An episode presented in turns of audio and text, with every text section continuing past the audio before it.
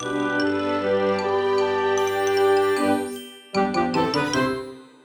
ローツーザーメン皆さんこんにちは。ドイツ語講師の小町です。さて皆さん今日は金曜日になりました。やっとっていう感じなわけなんですけど皆さんはどんな気持ちでしょうか？今週はですね、日本はシルバーウィークだったんですよね。なので2回も祝日があって、祝日もお休みだよっていう方は結構お休み期間が長かったと思います。私は特にそういったわけではなかったんですけど、それでもやっぱりこう、あ、世間は祝日なんだなって思うと、なんかそれだけですごいこう心が軽くなるというか、休みモードに入るなっていうふうに思ったりしていました。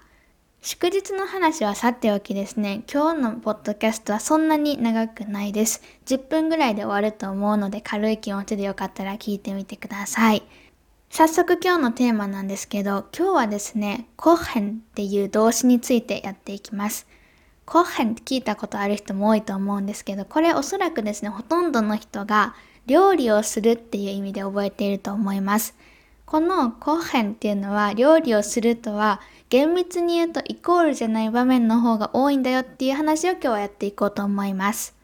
結構私がポッドキャストの中でよくこうみんなが間違えるようなドイツ語とかを紹介したりすると思うんですけど、このコッヘンっていうのをイコール料理をするっていう意味で使っちゃって、ちょっと違うニュアンスになってるんだよなっていうのも本当によくよく指摘するし聞く間違いの一つです。でも本当にいつも言うことなんですけど、間違いって言ってもわかるので、じゃあなんかすごい全然違う意味になるのかってやったら全然そういったことはなくて、あ、料理をするを言いたいんだなっていうことは全然わかるので、あまり気にしなくても大丈夫なんですけど、ただ学習者として、私も一学習者としていつも思うんですけど、どうせやるなら正しいドイツ語を学んでいきたいなって思うんですよね。おそらくリスナーさんでドイツ語を勉強されている方もこういう気持ちの人が多いかなと思うので、そういった方たちのために今日はコーヘンっていうのが料理をするとはイコールではない場面の方が多いんだよって話をやっていこうと思います。Das heutige Thema というわけで今日のテーマはコーヘンになります。コヘンっていうのをどういう時にじゃあ使うと変に聞こえるのかっていうと、例えば今日は例えば何にしましょうね、オムライスを作ります。みたいな感じで、Ich koche heute Omreis とかでやったとすると、ちなみにオムライスっていうのはこれ日本の料理なので、洋食なので、かつカタカナなので、外国にもあるかもって思ってしまいがちなんですけど、オムライスっていうのは完全にこう和製英語っていうんですかね、こういうの。そのカタカナで書いてあるんですけど、日本にしかない食べ物になります。オムレットだったらあるんですけど、ドイツにも。オムレットではないですよね。オムレットはそのオムレツですよね。ライスはないので、オムライスって言っても通じないことが多いです。日本のこと知ってる人にはもちろん通じます。ただまあ仮にですね、オムライスを今日は作ります。だとしたら、Ich koche heute o m r e i。これがですね、なんと falsch 間違いになります。なんでっていう話になってくると思うんですけど、このコヘンっていうのはですね、もちろん料理をするっていう意味も持ってます。ただ、何々を作るっていう意味ですね。何々を料理するって言いたいときは、これ料理ではなくて、例えば煮るとか茹でるっていう意味になります。何かしらお鍋を想像してほしいんですけど、鍋料理とかだったら使えます。煮込んでる料理だったりとか何か茹でたりとかそういう時にしか逆に言うと使えないんですね。例えばオムライスってどういう風に作るかっていうとチキンライスを作ってケチャップライスを作って卵っていうのを作って乗せてじゃあケチャップで何か書いて完成みたいなのが割とこう一般的な作り方かなと思います。この時に後編っていうのを想像してみるとどの家庭にも何か煮たりとか煮込んだりとか茹でたりしている場面ってないですよね。多分卵を茹でる人はいないと思うんですよね。卵を茹でちゃうとこれは茹で卵になってしまうので。なので逆に言うとじゃあ私は卵を茹でますの時だったら後編全然大丈夫です。茹で卵っていうのはドイツ語で言うと gekochtes Ei っていう言い方になります。Gekochtes Ei。なんでこれが後編じゃなくてゲコフトになってるかっていうのはまた全然違うトピックになるので今日はあえてしないでおこうと思います。っていうふうに何が言いたかったかというと、コーヘンっていうのは料理をするっていう意味もあるんですけど、何々を料理をするっていう風に目的語ですね、4角が入っている時っていうのは、茹でるとか煮るっていう意味になります。鍋を煮るとかだったらだから全然大丈夫です。じゃあ料理をするって言いたい時はどうしたらいいのっていう話になってくるんですけど、コッヘンを料理をするっていう時に使う場合っていうのは限られていて、例えば、meine Mutter kocht sehr gut っていう文章ですね。meine Mutter kocht sehr gut 私のお母さん、私の母親っていうのはとても料理がうまいです。っていうのをこういうふうに表せます。meine Mutter kocht sehr gut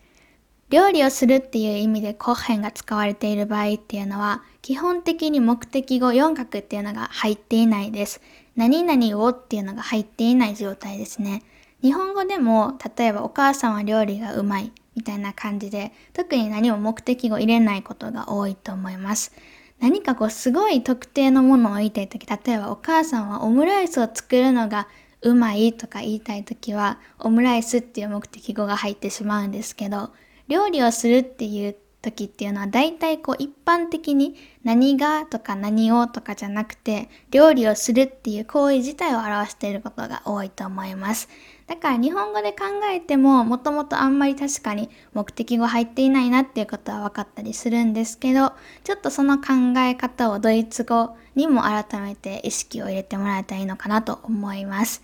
なので、例えば、毎日料理してるのとか聞きたい時っていうのも後編全然大丈夫です。使えます。kochst du jeden Tag? っていう風に聞けたりもしますね。逆にじゃあですね、一番初めの例文、私は今日オムライスを作ります。Ich koche heute Omelette っていうのはダメですっていう話をしたんですけど、じゃあこれコーヘンじゃなくて何を言えたら正解なのって話ですよね。ここでコーヘンの代わりに使えるのがおそらく知っている人が多いであろうマヘンです。おそらくほとんどの人はマヘンっていう動詞をするっていう意味で覚えていると思います。実はですね、マヘンもう一つ意味があって、作るっていう意味も持っています。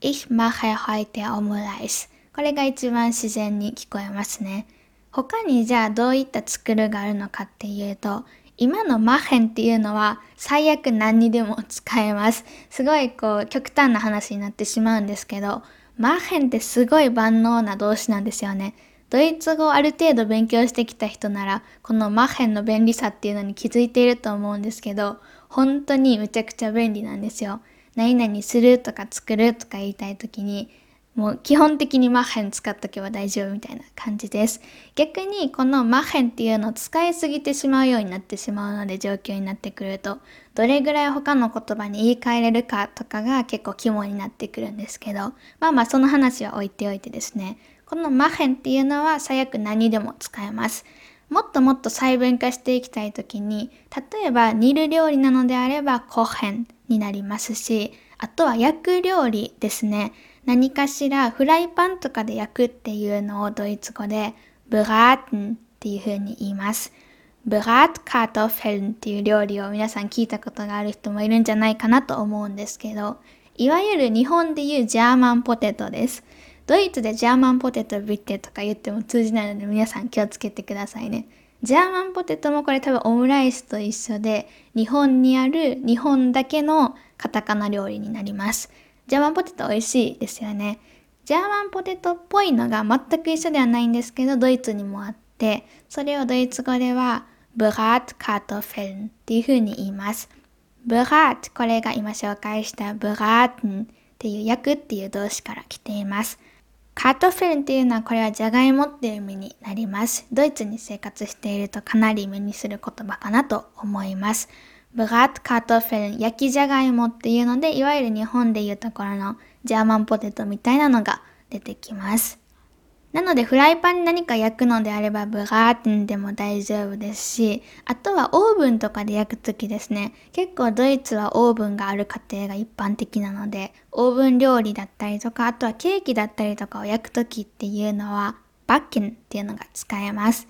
Ich backe 例えば、クーヘンとかですね、言えます。ケーキを焼きますっていう感じですね。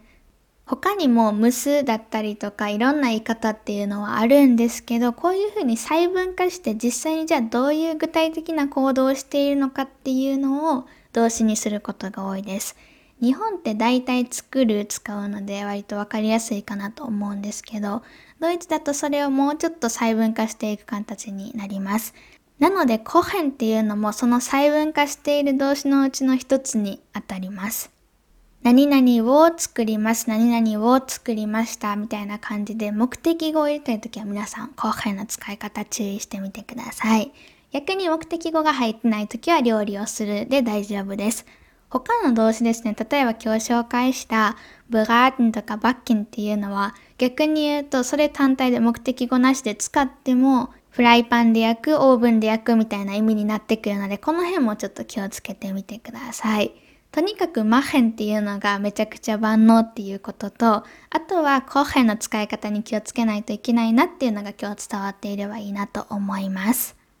最後に皆さんになんと本日はですね、宿題っていうのを用意しています。別にやらなくても大丈夫なんですけど、興味のある人はやってほしいなっていう感じです。次のですね、ポッドキャストのエピソードで、一つあるテキストの読解っていうのをやってみようかなと思っています。読解なので、よかったら皆さんも事前に読んでおいてもらえると、こう聞いていて、あ、なるほどなとかなるところが多いと思うんですよね。テキストっていうのを用意していて、それをリンクで貼っています概要欄に、そこからダウンロードとかもできるようになっているので、もしよろしければダウンロードしてみて、印刷してもいいし、しなくてもいいし、さらっと読むだけでもいいですし、しっかりこう単語とか調べて読み込むでも大丈夫ですし、ドイツ語勉強だとしてやってみてもらえるといいのかなと思います。ちょっとだけ長文ですね。そんなに短い文ではないんですけど、別にめちゃくちゃ長い文でもないです。